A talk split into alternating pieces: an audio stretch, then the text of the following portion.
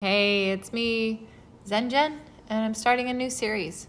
Uh, I started it 26 days ago, uh, The Daily Yes, and I'm going to keep doing it as long as it beckons me. And today is day 27. And today we're going to talk about winning.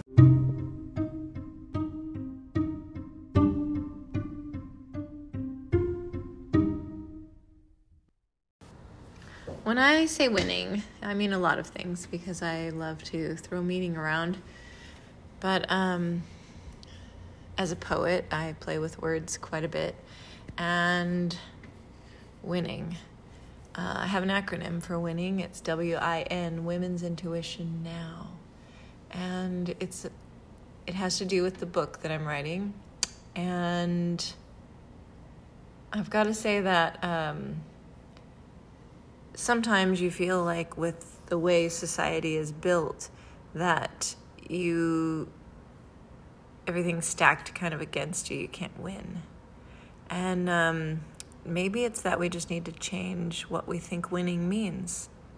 Because maybe it doesn't mean annihilating another team. In fact playing soccer has been very humbling for me as an adult because i notice what good sportsmanship a lot of people have they they don't go to a match and just try even though they know they're a better team they don't go and just like they don't go and just beat them by you know as many goals as they can. They they try and like at the halftime they they try and sub you know with the other team so that it's a more even game. They want to ensure that they're you know going to have the winning space if there's anything at stake of course. It's nice because nobody wants to play just a game. It's not really fun for an athlete to play a game that doesn't challenge them or feels like they're just annihilating another team. And that's the same way with the world.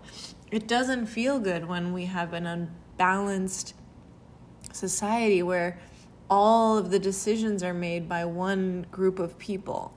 It's so much more fun when everyone wins. And I'm not trying to say, like, don't create competition because it's unhealthy. Competition is healthy. I love winning. I love um, going to a game and seeing other people that are better than me and just trying to up my game and be like them. I also love, um, you know, seeing somebody who's who's not as confident. I love to see them come up or or take charge or do something that's really and then feel really good about it. I love sports and I love competition. I love athletics.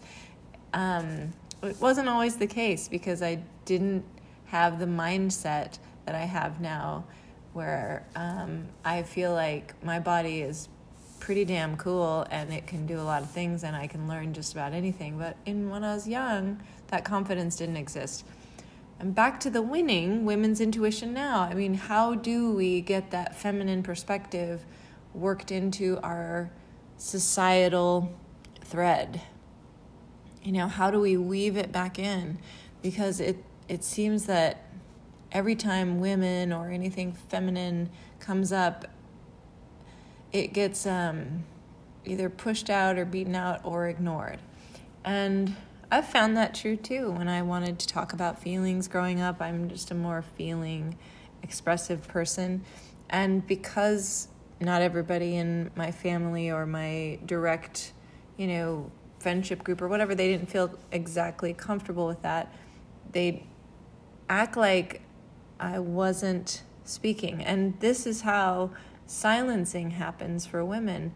Um, when we have an emotional agenda, when we have something that's super passionate, like our children's safety or our um, our sexuality, or you know our right to have what every other citizen has, uh, or you know the majority of citizens have, and when one person's left out or one group is left out, of course we're getting pissed because we want that, and sometimes voices get minimized. They don't get heard because they're written off as being emotional or too volatile. And you know, that's bullshit because, of course, we want people who are emotional and volatile, but we don't want them to feel so mad that they feel like they have to angrily take it out on others. We want them to feel passionate and express themselves, and then our whole world will flourish. Because what's better than an artist or a person who's fully expressing themselves? Nothing.